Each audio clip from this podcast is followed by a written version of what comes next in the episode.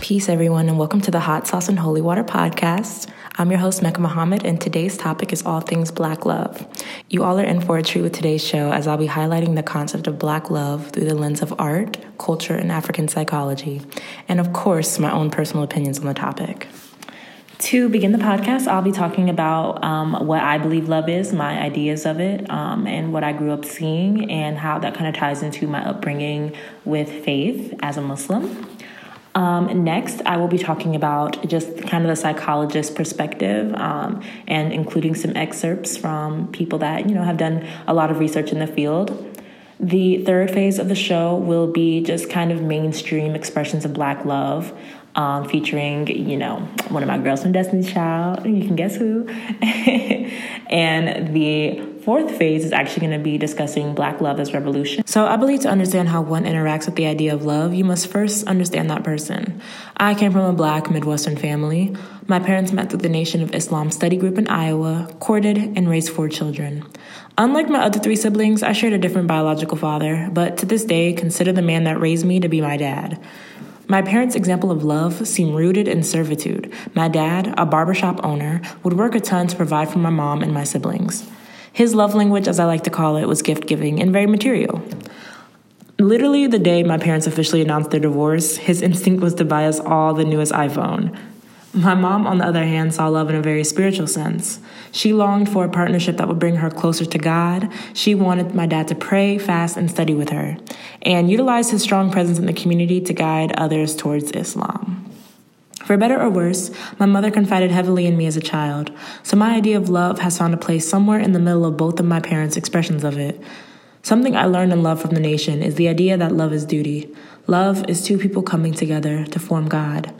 I think love is the rhythm of creation itself. I also wanted to pull perspectives um, from sociologists and psychologists who are African centered. Um, the first, I guess, article I found really interesting on this topic was um, Dolores P. Aldridge's article toward an understanding of black male and female relationships. In this article, she writes Given the pressures upon black people in America, the continued maintenance and development of black children brought about through the love of black men and black women for each other is indeed a critical measure of the strength of black people. And just a little about Dolores Aldridge. She is an American sociologist. She also was the first African American faculty member at Emory University and the founder of the first African American Studies and African Studies program in the American South. So that's really cool. Um, and what I really liked about this particular passage from her journal was the idea that everything we do impacts the next generation. So I know for myself, growing up and seeing images of healthy black couples was important for my development, and I definitely agree with the idea that having healthy black family units will strengthen kids and go on to further the plight of our community as well. Another perspective I found really interesting was um, given by the author and psychologist Amos Wilson um, in a clip that I'll play for you all now. And he basically um, is explaining the importance of Black love and its greater impacts on the Black community. So, when we love as men and women, as sisters and brothers, this love also is rooted in community and is necessary for community function. Love romantic love or whatever love is not a selfish uh, undertaking. And it should not be perceived as something just between you and your partner. It moves beyond that. It's going to influence more people than just you and your partner. It, it's going to influence the community itself. And consequently, then the community has a right to concern itself with the so-called nature of love. Love along with re- the related concepts such as oneness. And we see people wanting to get a sense of oneness when they're in love, unity, uniting, being together, identity, identifying, becoming one with the person you love. It becomes interesting. We talk about love in terms of blood, blood relations. And yet the person you marry is really not your blood relation in actuality. But yet somehow that love, if it's right, becomes as strong or sometimes even stronger than blood relations, you see. So because love tends, as we see it in this culture, to unite and bring about identity between two or more people that goes beyond their biological relatedness, that often is stronger than their biological relatedness.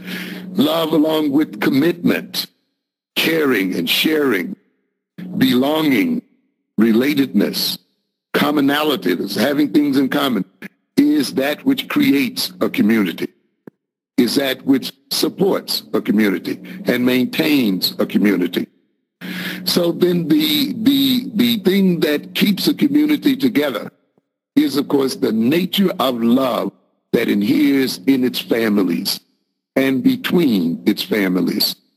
And ultimately, the nature of love that is, is, is out toward the community itself and toward one's people. And all of this influences the nature of romantic love.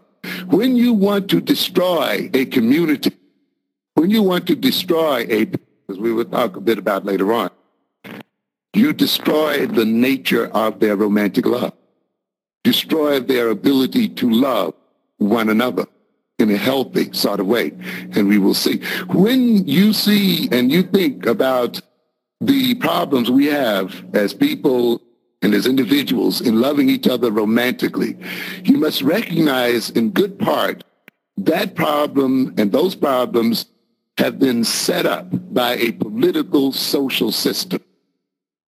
Because we shall see that love, the love that we have for one another, is the greatest threat to the people who rule over us. And it is necessary for those people who rule over us and who rule over African people the, the world over, if those people to stay in power, they must destroy our ability to love each other in a healthy sort of way. This is why even if you're concerned with your individual love for your boyfriend or your husband, you cannot separate that love from what is going on in the world, politically and socially, because the nature of that love is defined by the political, social circumstances. And if you can't understand why you have problems in your love relations, perhaps a good part of it is because you have not taken time to understand the nature of the political social situation in which you live, because you have been made to think that your love is merely the concern of you and your partner and not rooted in what is going on in the world. Now, going back to Aldridge's article on black male and female relationships, I also wanted to just include some, I guess, pop culture expressions of love and their ideas of love. So I've also inserted a excerpt from an interview with Kelly Rowland and her husband, and just them talking about love. Um, I just thought it was important because these are the images that the youth now are going to be seeing and ingesting. And I think it's so important and so powerful that we do have examples to pull from of black couples being honest and vocal, highlighting, you know, the highs and lows of marriage and what that means. So, hope you all enjoy it. All right, so one more question. Um, what advice would you give to young couples? Love is an action word. It is not a feeling. Yeah. I mean, it's it's a feel. It you do feel you feel butterflies, and that's one thing. But to love somebody, to be patient with them and kind and not self like self like all of the things that talks about in, in the corinthian in the bible like those are all actions you look at love in the dictionary and it's oh the feeling of this and this and this and that those are two totally different things. But I love right now how many young couples actually really want to build a family and they really want to be together for a long time. And that's a value of theirs. That's something that they really care about and they want to have a nice structured home. Like I'm noticing that a lot and I hope that it continues to grow. So I want to thank you. The scars of white supremacy are embedded into our very DNA. White people ripped our families apart and stole our knowledge of self. They completely changed the dynamic of our families, and the violence they perpetuated then takes new forms today. I remember going through a phase where I was uncomfortable around black men because a lot of the bullying and anti black remarks I'd get growing up sprang from them.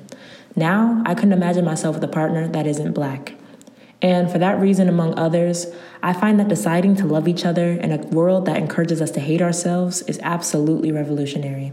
Black love is a necessity. Outside of even the heterosexual, romantic context discussed earlier, we cannot overcome oppression if we cannot love each other. We can't claim enlightenment, spirituality, wokeness, or faith if we can't look at our fellow brother or sister, regardless of their condition, and see God reflected back. All right, so that concludes today's episode. Thank you all so much for listening to Hot Sauce and Holy Water. And um, let me know your thoughts. You know, if you thought I was dead wrong, please let me know. If you would have added something or if you totally agreed, let me know. And peace and blessings, y'all.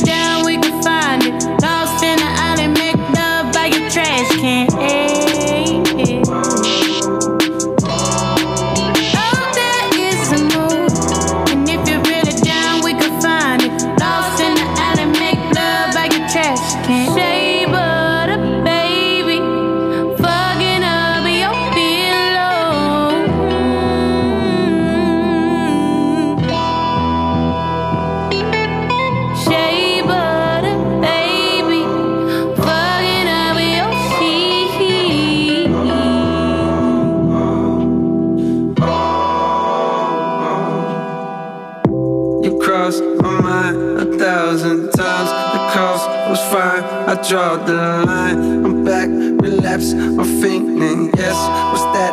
In fact, I'm drinking.